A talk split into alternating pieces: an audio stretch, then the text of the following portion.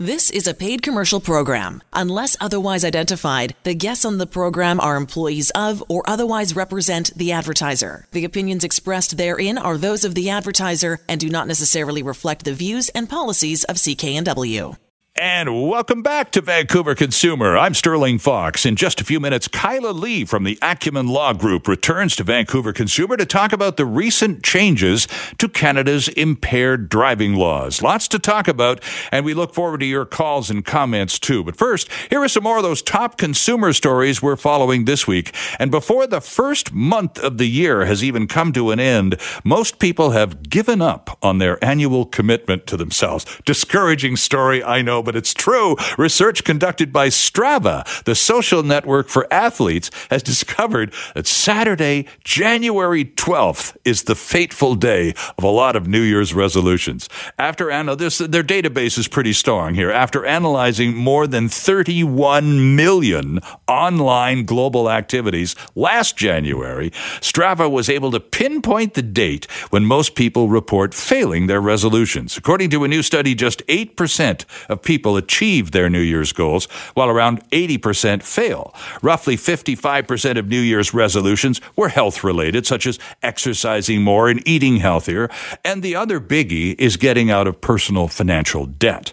Unrealistic expectations were a big drive in failed resolutions, but it's not all grim. There is hope. It's just about how you set up your resolutions. The experts say if your goal is, for example, to lose weight or improve lifestyle habits, quitting smoking, stuff like that, try not to make too many changes all at once. Start with small changes and continue to build on these or try to tackle one change at a time. Results will not happen overnight or even in the first two weeks of the new year. Back back to the Strava study. It found if exercising, for example, was one of your resolutions, then working out with others increased more activity. And joining a club boosted people's activity by up to 45%. So again, it's the old buddy system. A San Francisco doctor is warning people about selfie wrist. Oh, yes, it's almost 2019. Caused by people using their phone's cameras to take pictures of themselves. Selfie wrist, quote, is a form of carpal tunnel syndrome, syndrome rather, and may feel like a tingling or sharp pain, which comes from flexing your wrist inward or holding your phone too long without moving, close quote. There have been several incidents in recent years in which doctors have diagnosed selfie wrist.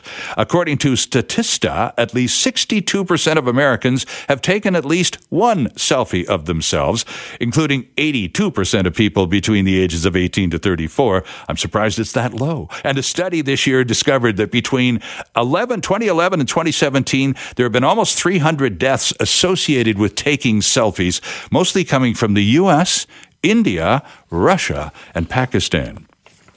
Toyota is conducting a safety recall involving certain 2019 model year Corolla hatchback vehicles in Canada. Just under a thousand vehicles are involved, and in those, there is a possibility the torque converter in the transmission, the continuously variable transmission, could fail. So, under circumstances, this could result in a loss of power while driving at higher speeds, which obviously could increase the risk of a crash. For all involved vehicles, Toyota dealers will replace the uh, the transmission with a new one containing a new torque converter at no cost to customers. They're currently preparing the remedy, and known owners of all involved vehicles will receive direct notification uh, beginning late January. According to the CRTC, BC is getting a new area code next year. Area codes 236, 250, 604, and the latest 778 are all expected to be exhausted, as in full up by May 2020. And so BC is getting another new area code in the coming year. This one will be 672, and it will be used as a relief for the entire province, covering areas that currently include all four. The new code will roll out next May 4th, exactly a year ahead of the projected exhaust dates. So that's uh, something to look forward to. The 672 area code. Those are some more of the week's top stories. Kyla Lee from the Acumen Law Group is in studio to take your calls and talk about the changes to Canada's impaired driving laws. And obviously, we're going to talk about the story of the woman from Cranbrook, 82 years old, made to stand for two hours in the middle of the night while our uh, Mounties attempted 15 times to obtain a breath sample. Uh, a bizarre story, and perhaps one extreme example of what happens when untested, unchallenged new laws are introduced to people who may not completely understand the power that they now have. Your calls will be welcome when we return on Vancouver Consumer right here on CKNW. And welcome back to Vancouver Consumer on this last show of 2018. A pleasure to welcome this guest back to the program. Kyla Lee is an attorney with the Acumen Law Group here in Vancouver, uh, does a lot of work with uh, defending uh, criminal defense of uh, people charged with impaired driving. Welcome back. Good to see you again. Yes, nice to see you. Thank you for having me back. It's a pleasure. So, uh, December 18th was the implementation day for Canada's new impaired driving laws, all brought in because because of the legalization of cannabis, and there was nothing in the law prior to this, impaired wise, about how to handle cannabis impairment. Does the new law address that? It does. We've got now limits for the amount of THC that you can have in your system. There's mechanisms to test people for THC roadside, and then um, more strict rules surrounding the testing of individuals for impairment by drugs at the police station. Okay. Uh, did in the course of adding on all of these cannabis details, did they alter any of the alcohol side of the impaired law as well? They basically rewrote the entire alcohol side of the impaired driving law. So we've seen a complete overhaul of alcohol impaired driving in this country. So what's what are the big changes? What would we notice? Because you know there have been check stops and people have been getting. So have you had any drink tonight? And all that kind of stuff. We've been going through it to the holidays here. I don't know anyone that's run afoul of of the law, but what might we expect at a check stop tonight? what you most will expect is being asked to blow into a breathalyzer, regardless of whether you've had anything to drink and regardless of whether you're displaying any symptoms of alcohol consumption. The biggest change is that the police now have the opportunity and the right to demand that you blow into a roadside breathalyzer with no grounds whatsoever. Do they do that frequently, to the best of your knowledge? It's only been a couple of weeks. Are they a little over the top with this, or are they being Mm, careful and, and sort of rationing who gets to, to blow? They've been using sort of a grace period approach where they've been using the first few weeks to educate the public. So pulling them over, asking them, Are you aware of the new laws, explaining what they are? But I have already seen cases where people have been given the mandatory demand and asked to blow.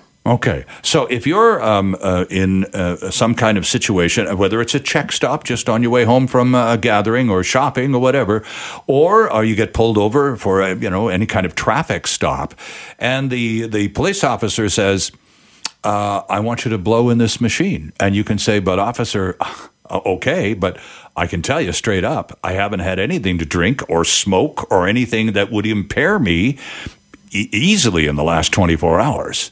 Well, I don't care. I, I want you to blow anyway. You have no choice, do you? You don't. If you refuse to blow, you're facing a mandatory consequence of a $2,000 fine, a one year driving prohibition, and a criminal record. So let's talk about the story of the woman up in Cranbrook. Uh, she's 82. She has medical issues, so she can't blow in the strength required to move the meter on the little breathalyzer thing. So, as I understand it, this this goes back now a few days, but she was pulled over uh, and and made to stand outside uh, outside of her car, outside of her home, uh, while uh, Mounties in the Cranbrook area attempted to obtain a breath sample, which she was simply physically incapable of doing. She didn't have the wherewithal to move the meter. So that person uh, was fined 500 bucks. Her car was towed from her driveway uh, because she failed to blow. The th- first thing she did, smart woman, it's the middle of the night. The first thing she did was go directly to the hospital, Kyla, and had a blood alcohol test, which registered a big fat zero. So then you take that along with the inconvenience, to say the very least, to the police station and say, come on. And she still got fined. Yep, absolutely. That's the the problem with this law is that people who are completely incapable of providing a sample, who have done nothing wrong and are completely sober, are going to be targeted and are going to be punished. And in BC, of course, we have the roadside penalties and roadside justice for impaired driving. So rather than having your day in court and being able to argue that, you know, this is wrong before you're penalized, in British Columbia people are going to be immediately penalized and face the consequences regardless of their innocence. As was the case with this woman whose car was towed uh, from her driveway to some impound center. Now, what about my right as a private citizen when confronted by a police officer who insists that I go through this test? Uh, do I at least have the right to call my lawyer? No. Um, this will have to be revisited, though. The Supreme Court of Canada has ruled that up until now, you don't have the right to call a lawyer in a roadside breath testing situation because of the fact that the officer has to have a suspicion you have alcohol in your body and because the testing has to proceed immediately. Right, based but, on that suspicion, probable cause, right? Exactly. Okay. So now that that's eliminated, there may be a new challenge being brought, um, and I say may because I'm contemplating doing it, um, a new challenge being brought to whether or not you you do have the right to consult a lawyer before providing a sample. Now, do you need when you because you're say you're considering a challenge, and you and I have had this conversation now for several months uh, about you know, uh, you say there are some lawyers literally licking their chops for a chance to have a bash at this in terms of constitutional challenges to the legality of some of these things. When you uh, contemplate a challenge, Kyla, do you have to have a specific case to take forward. You just can't go, this is wrong and unconstitutional, and I'm, I'm here to challenge it. You can't throw the challenge flag, can you? No, you can't. An attorney general can, but uh, as a private citizen, no, you can't do that. So you have to have somebody who's affected by the law to bring the challenge. And so now we need to find the right case with the right set of facts to make it the strongest possible argument for the challenge. So this uh, law that, uh, has been implemented simply a couple of weeks ago on December 18th, this is pan Canadian, this, uh, this same law in Newfoundland and Yukon as it is here in Vancouver. Yes. So but you say in British Columbia we have one. There's a there's a differential here because we have the the uh, prohibition at the roadside, uh, or, or, the possibility at least of, of the law uh, removing your vehicle at at the roadside. That doesn't exist in all Canadian provinces. It doesn't. No, we have provincial legislation dealing with drinking and driving that was found to be constitutional by the Supreme Court of Canada in 2015, and so the police can elect to either charge you criminally and proceed with a criminal investigation or to issue you a roadside prohibition. And that's generally the preference of police because they're not cross examined, it doesn't take any court time. Sure. They submit a report and their involvement is done. So what is what is what is entailed in a roadside prohibition? So 90 days off the road, uh, 30 days of a vehicle impoundment, and you're responsible for the towing and storage costs, $500 fine, $250 license reinstatement fee. And at the end of all of that, you have to enroll in and successfully complete an alcohol counseling and education course at your own cost. And it's about $850 plus tax. And I'm thinking too of the month long impoundment charge by busters or whoever. That's not going to be cheap either. So this could easily roll into four or five grand before you even think much about it? It usually comes to about $5,000. Wow. Okay. And what remedy is there um, if you get into this pickle? You just have to go with it, don't you? You do. Um, you can dispute it. You've got seven days from the date the roadside prohibition's issued to you to dispute it. But if you miss that seven days, there's nothing that you can do. You're stuck with it. Okay. Now, what's different? In other provinces? What did they do differently that uh, that we don't here in BC, or perhaps the reverse? What do we do that isn't done elsewhere? So we have this sort of two-tiered system where you can either get the roadside justice or you can have your day in court. Right. Um, other provinces usually have a roadside prohibition followed by the court case, so you get both, which means you get an opportunity to have vindication for your charter rights. Because in British Columbia, the adjudicators who deal with the roadside prohibitions don't have the authority to consider whether evidence was obtained in violation of your rights or to consider whether a law itself is unconstitutional. Okay, let's talk uh, cannabis impairment because that's where we started, and then we got sidetracked on alcohol, which is important because I don't know how many people are because most of us knew that they changed the impaired laws because it was all about cannabis now being a legal item. But I don't know that many of us are also aware, Kyla, that they really had a bash at the alcohol content of that law as well. So, as you say, they basically rewrote the package, didn't they? Yes, and it was surprising that they did this because it's essentially an exact copy of a conservative bill that was uh, attempted many times when we had a conservative government mm-hmm. federally that failed, and they just incorporated it into the changes to deal with cannabis impaired driving and sold it to people as protecting the public when in fact it was eroding a significant number of constitutional rights that we have. Well, that's that's even funnier in a strange way because of course absolutely nothing Stephen Harper ever did was even slightly good for Canada or even slightly right according to the new regime. Uh, that, that's interesting. Uh, on the matter matter of cannabis impairment they they have this device, this German-made device, and the name escapes me. You can help me with this. The Draeger Drug That's Test Five Thousand. The Draeger Five Thousand, which some Canadian police forces have have adopted.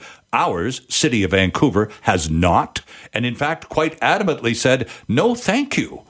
It wasn't. They said no, and it was quite emphatic. Why? There are a number of problems with the device, uh, in part that it doesn't function well in cold temperatures, in part that it doesn't actually show whether or not you're impaired. It only shows a positive result for any level of cocaine in your system and a positive result for a certain minimum level of THC. So it might not establish what the police need for an arrest. And the testing time takes up to 25 minutes if you factor in the time it takes to collect the sample, observe the subject, and wait for the results, which raises significant concerns again about the right to call a lawyer. Right. Uh, and the collecting of a sample involves the swabbing of the inside of a cheek with a Q tip like thing. And I guess you have to really get enough stuff on it be, to be able to insert it into the machine for an appropriate reading. Um, and, and uh, how, and of course, if it's below four degrees Celsius, the machine itself may or may not be somewhat accurate. Yes, they in found in Canada. They yep. introduced this in Canada, where four degrees on December the 29th. Here in Vancouver is no big deal, but it's pretty rare everywhere else in the country. Yes, and they found that there was about a 15% rate of false positives in cold temperatures. Ah, okay. So, uh, are you uh, are more and more police forces across the country um, keeping an arm's length distance from this device, or because it's the only thing available, are they going, well, it's that or nothing, so here we go? A lot of police forces now are saying we have to have something, so we're using it. We've seen charges now uh, being laid in Manitoba that started with investigations using this device. And I found that surprising because Manitoba is very cold at this time of year. No kidding. So I'm going to ask you this question. We're going to open up our phone lines during the news and, and uh, let our listeners have at you. But this, this one came up, has come up in, in conversation before. These swabs, they, the, the officer on the scene now has a very healthy sample of your DNA. And after uh, the getting the reading or not from the machine and deciding whether or not you're impaired, etc., there is a little matter of your DNA in the possession of the local police department. What does the law say about what the cops have to do with your DNA after taking the sample and obtaining a reading? Nothing. So there's no limitations on what they can do with it and no obligation on them to give it back to you or destroy it. Exactly. I don't necessarily want a, an old slimy old Q-tip back, but if I was comfortable knowing that it had been appropriately destroyed, that would be that would be fine. But there's not there's no requirement at all. No, none at all. And uh, ostensibly, you could argue that the police have an obligation to preserve the sample and keep it for your trial. Oh, oh, well, and wouldn't that onus be on on the side of, of the law? It would, in the sense that you could argue your rights were violated if it wasn't preserved, but it also raises these big concerns about police storing your DNA and yeah. having unfettered access to it for a period of maybe up to a year before you mm-hmm. have your day in court. And welcome back to the program. Sterling Fox with Kyla Lee from the Acumen Law Group in studio. Ms. Lee is a lawyer who defends uh, criminally uh, charged people in cases of impairment, cannabis, alcohol, and other. Uh, Kyla, uh, let's open up the phone lines, okay? First things first 604 280 9898. If you have any questions or calls or comments, 604 280 9898, star 9898 on the cell connection. We talked about, and we have in the past as well, about challenges to this, and I know you're kind of keen, and you've already said so on this program today. We have witnesses who are kind of keen to have a have a go at this in terms of challenges to the new impaired laws. Less than two weeks old. What's the most likely part of the package to be challenged? The mandatory breath testing roadside and also the blood drug concentration limits for THC. I think those are the two that people are most interested in challenging and that most need to be challenged. So now the mandatory roadside testing we've just discussed, where any officer now without probable cause that used to have to the the the individual police person used to have to say they're, they're driving erratically. I leaned into the car and I smelled a lot of booze. Your Honor, I had probable cause. So I conducted the, the test. That's gone. They just get to do it on a whim if they want. Yes. That's bizarre. It's absolutely bizarre. And remember, we live in a country with a Charter of Rights and Freedoms that says you have the right to be secure against unreasonable search and seizure. Unreasonable means a search without a reason. And mm. this is exactly what they're authorizing the police to do. Okay. And the second most likely item in the new package to be challenged deals with concentration of THC, the the psychedelic, if you will, ingredient in cannabis, the stuff that gets you off, uh, in in in the blood. Yes. Uh, because why? Why would that be challengeable? It's either there or it isn't, isn't it? Uh, it is there or it isn't, but whether or not it's there doesn't mean you're impaired. Uh, THC is stored in your fat cells, so it can be re released into your bloodstream over time. Um, if you are breaking down fat cells because you're exercising, you can have a spike in your THC concentration even if you haven't used cannabis for days or weeks. Ah. And medical users are also likely to be disproportionately affected by this. If you need your THC to function normally, like the rest of us do, then you should have that and be behind the wheel rather than being impaired in your functioning because you don't have your medicine. Ah, and um, uh, in terms of, uh, I can't imagine uh, the lineups. Uh, at courthouses across the country, which of the two is likely to be heard by the Supreme Court of Canada first? The mandatory breath testing is probably going to be heard first. And the reason for that is in order to challenge the THC limits, it, the evidence gathering takes a lot longer than a roadside breath test. A roadside breath test can take a couple seconds, mm-hmm. and so the case can progress a lot more quickly. With a blood drug concentration, we need to have the results of blood tests, which take a minimum of 119 days right now. And of course, that time period is only increasing after legalization of cannabis. Okay, so let's go back to the roadside again, Kyla. If, if the a, police officer says, uh, "I need you to blow into this device," uh, and and it it shows you're clean. You have had no alcohol, and uh, so it doesn't register. No red lights go off. Are you then free to go on your own way? You are, yes, uh, barring some other reason to keep you there, like if you have an outstanding warrant or something. Of course. But let's suppose the same officer says, but, you know, okay, I see a zero reading here, but, you know, I'm still not confident that you aren't on something.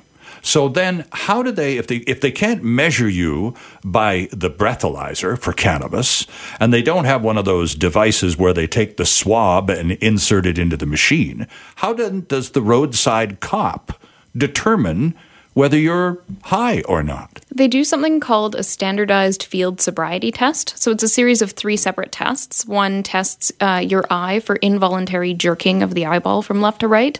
Uh, the next one tests your balance by asking you to stand on one leg for 30 seconds. And the last one tests your balance and divided attention and physical coordination by asking you to walk the line. So you may see these on TV programs like Cops. Well, sure, but these are these are tests for drunks that they've been conducting for decades. Did, did they not come up with anything new? No, they didn't. And in fact, when they were developing the standardized field sobriety tests, they were developing tests to look for drug impairment. And they determined that these weren't effective at detecting people who were impaired by drugs, but they actually did have applicability to how alcohol affects you. And yet in Canada, we've ignored that scientific background in the creation of the tests and have just you know, forced them to be used for drug impaired driving. So now we also have this other thing that many Canadian uh, law enforcement people are being required to do. They have to become drug recognition experts. They go to some uh, school for a couple of weeks and take an intensive course, after which they return to their home forces as one of the few on the force able to provide what, Kyla? Information in court, information at the roadside? What's the objective? So it's information that's used in court. And with some of the new changes to the law, what the drug recognition expert testifies about in court is presumed to be uh, evidence that you are impaired. So as long as they get the results and they say, you know, oh, I think you're impaired by cannabis, and then they get a blood or a urine test that has the presence of THC, then it's presumed that you were impaired and you were impaired by cannabis. Okay. Uh, and so, what then, you, the person upon whom these presumptions have been made, where does that leave you? In a very sticky situation because you have to challenge them. But in order to challenge the expert evidence, you essentially need your own expert. Right. And it's very difficult to find somebody who does defense expert work dealing with the drug recognition evaluation tests because the International Association of Chiefs of Police, who do the training, refuse to train anybody other than active police officers. Oh, so a lawyer who wants to understand what this whole thing is like can't go to the local police station and say, look, I, am not guilty of anything, but please, I'd love you to put me through every test that you've got just so I know what my clients are going to go through. They're not going to get any help from the local cops. No, we'd probably be laughed out of the police station. Okay. So, how then do people like you, criminal defense lawyers, educate yourselves as to what this is really all about. There are some people in the United States who offer these courses, and uh, about a year ago, I flew one of them up into uh, Vancouver, and he put on the program for a number of defense lawyers from the Canadian Impaired Driving Lawyers Association. Okay. Uh, and w- w- did you find after the course, the same course that the police officers are going to take, did you find that you had your your knowledge and understanding of the law had improved? My knowledge and understanding of the law was probably about the same because the, we all sort of knew what the law said, uh, but the knowledge and understanding of the effects of the tests and how to challenge that and challenge the administration of the tests and what's done properly and what's not proper was greatly expanded. So it was a really useful exercise. I think, you know, people uh, kind of get the, and I've had some emails after, because you've been with us a couple of times, and we always get into this conversation because it's changing so dramatically and so rapidly uh, with the, uh, the uh, the cannabis legalization and now these new laws to correspondingly, hopefully in some way, allow law enforcement to deal with a whole new set of realities that didn't exist a year ago. So, in the course of conversations like this, sometimes people get the impression, Kyla, that we're in some way condoning uh, driving while stoned or drunk or whatever. And none of this is true. It's, it's simply the furthest possible from the truth. But what we're trying to get at is the essence of the law. Uh, I understand it as a private citizen in a free society. I have certain rights, like the example, for example, to be assumed to be innocent until proven guilty. Well, this just takes that and chucks it right out the door because on my way home from work this afternoon, I may get pulled over and some guy may arbitrarily decide I'm stoned. And that's that's it. You're busted. Yep, absolutely. And it, this is a huge, I think, a huge degradation of the charter rights that we're guaranteed in this country. I see this as a huge step away from what uh, the government had in mind when it enacted the charter and when it promised Canadians that they had these rights. At the same time, you want to be in a situation and live in a society that discourages aberrant behavior. You don't want people to feel good about, you know, having 18 drinks and trying to drive home. That's just dead wrong. So, where's the balance? I think the balance comes from looking at other ways to discourage that aberrant behavior. You know, we could put more money into funding enforcement of impa- existing impaired driving laws, having more roadblocks, having them consistently on major routes, um, better public education campaigns, particularly ones that target men aged 18 to you know 25. The high risk group. Exactly. Right. And having that those education campaigns going on at the high risk times in the middle of the night when people are more likely to drink and drive. Mm-hmm. But that's not something that we've been doing. We've been instead saying, well, it's not working what we've been doing. So rather than change our approach to the existing laws, we're just going to rewrite the law and see if that works better. Interesting. Now, I'm just looking, I was looking, uh, doing a little homework getting ready for you because you require a lot of homework on my part. uh, down in Utah, uh, they have dropped the legal uh, limit for alcohol impairment from 0.08, which we have in Canada, to 0.05, which is like one drink for a moderately uh, person, a moderately sized person, you may get away with. However, if you're a tiny person and you have one drink, that may that may just be enough to put it over the top, right? Absolutely. For most women, it's one nine ounce glass of wine. Wow. Okay.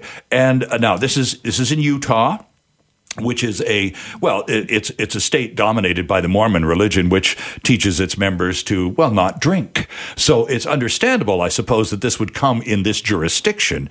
Uh, but is it a trend Kyla? Do you see more states becoming more rigid in terms of those limits and their enforcement? What I've been hearing from my colleagues in the United States is that lots of states now because of the success that they've seen after the first six months of this in Utah are now contemplating a lower limit. And remember too that in British Columbia we have the administrative regime that puts a 0.05 limit for the roads, and you can get a three day driving prohibition if you have 0.05. So we've already got that in BC. Well, that's true, and I, I was trying to connect those dots in terms of because I knew we had it in BC, but it only applies when. It only applies when you blow into a roadside breathalyzer, um, so it wouldn't lead you to get a criminal charge like it would in Utah.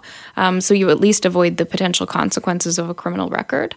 But we also have a lower blood alcohol concentration limit, and this is one of the new changes to the criminal code when combined with drugs in your in your system at a certain level. So we're seeing now a trend in Canada towards ultimately what I think we'll see is criminalization of 0.05. Oh, really?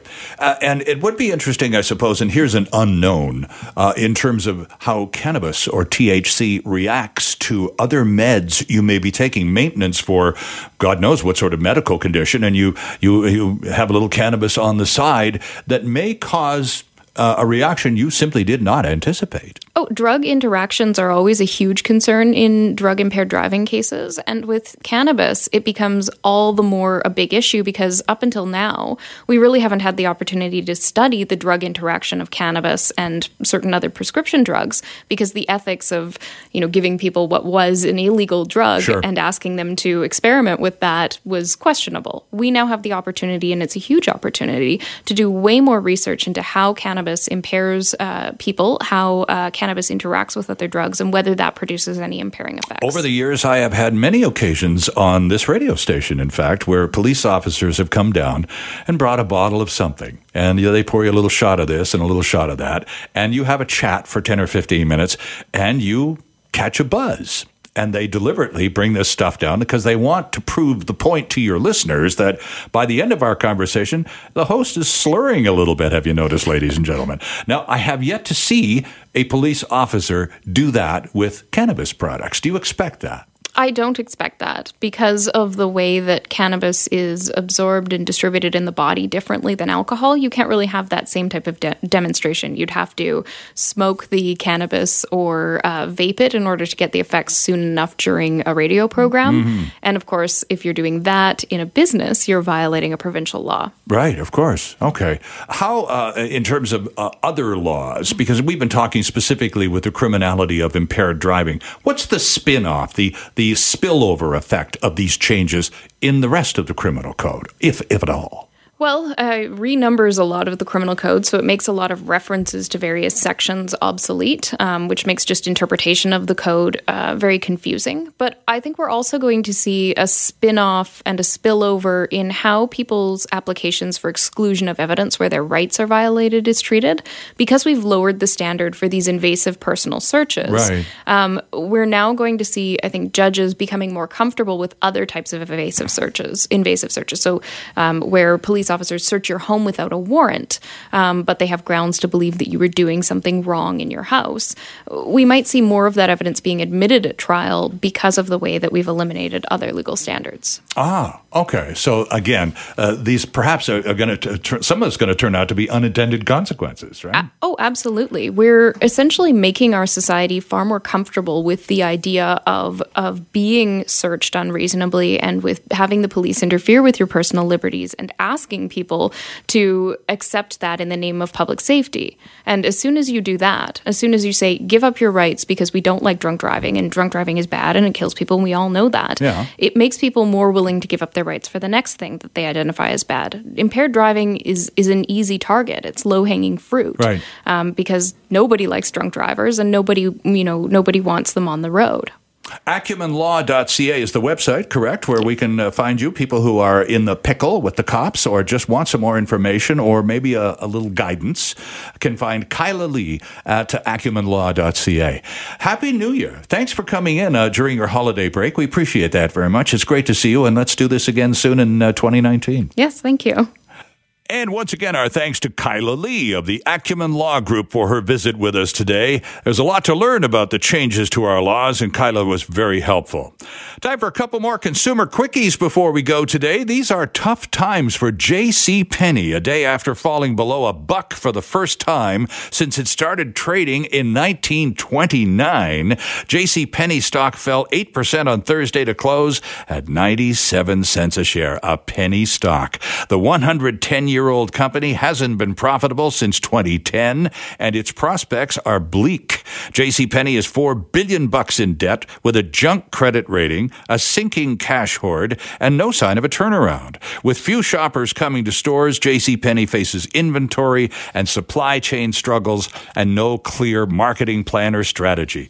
The company has been forced to offer steep discounts on clothing to clear its massive inventory glut. The company, never really recovered recovered from the Great Recession. It lost shoppers to cheaper sellers a decade ago and struggled to bring them back as the economy began to rebound. This isn't an isolated retail story either, as Sears is also just about to fold, and 2019 hasn't even begun yet. Sears never really recovered from the Great Recession either. It lost shoppers to cheaper sellers and has struggled to bring them back. Yesterday, a last minute $4.4 billion bailout offer was made to Sears by a New York hedge fund. It will go to court in a few weeks. All may not be lost, although Sears Canada certainly has been. It's only a couple of days away now, and on Tuesday, dedicated swimmers will enjoy the frigid ocean water of Vancouver's English Bay for the 99th annual New Year's Day Polar Swim, one of the longest running in the world and most attended polar bear swims, too, according to the city. A record of 2,550 official entries was set back in 2014. There were more than 1,700 last year. Registration for the polar bear swim is required and automatically enters participants into a draw for prizes. Last year, 20 prizes were won by participants. The event is three, free, rather, though donations of non perishable food or cash are accepted by the Greater Vancouver Food Bank. The 99th annual Polar Bear Swim starts at 2:30 on January 1st, and you got to pre-register. You can do that at vancouver.ca. And if the Vancouver Polar Bear Swim is just too far away from you, here are some other locations. The Penguin Plunge in North Vancouver's Panorama Park, 12:30 on New Year's Day. Port Moody's Penguin Plunge opens registration at 11:30 before the swim at 1 at the pier at Rocky Point Park. Uh, Delta's Polar Bear Swim at Boundary Bay Regional Park in Tsawwassen starts at noon. The swim is at 1. Fort Langley's Polar Bear Swim starts at noon, and the beach, uh, at the beach rather, on Brae Island Regional Park in the river. A big disappointment this year is the cancellation of the White Rock Polar Bear Plunge due to the damage on the pier. Still lots of choices, though, for those who absolutely must take a dip on New Year's.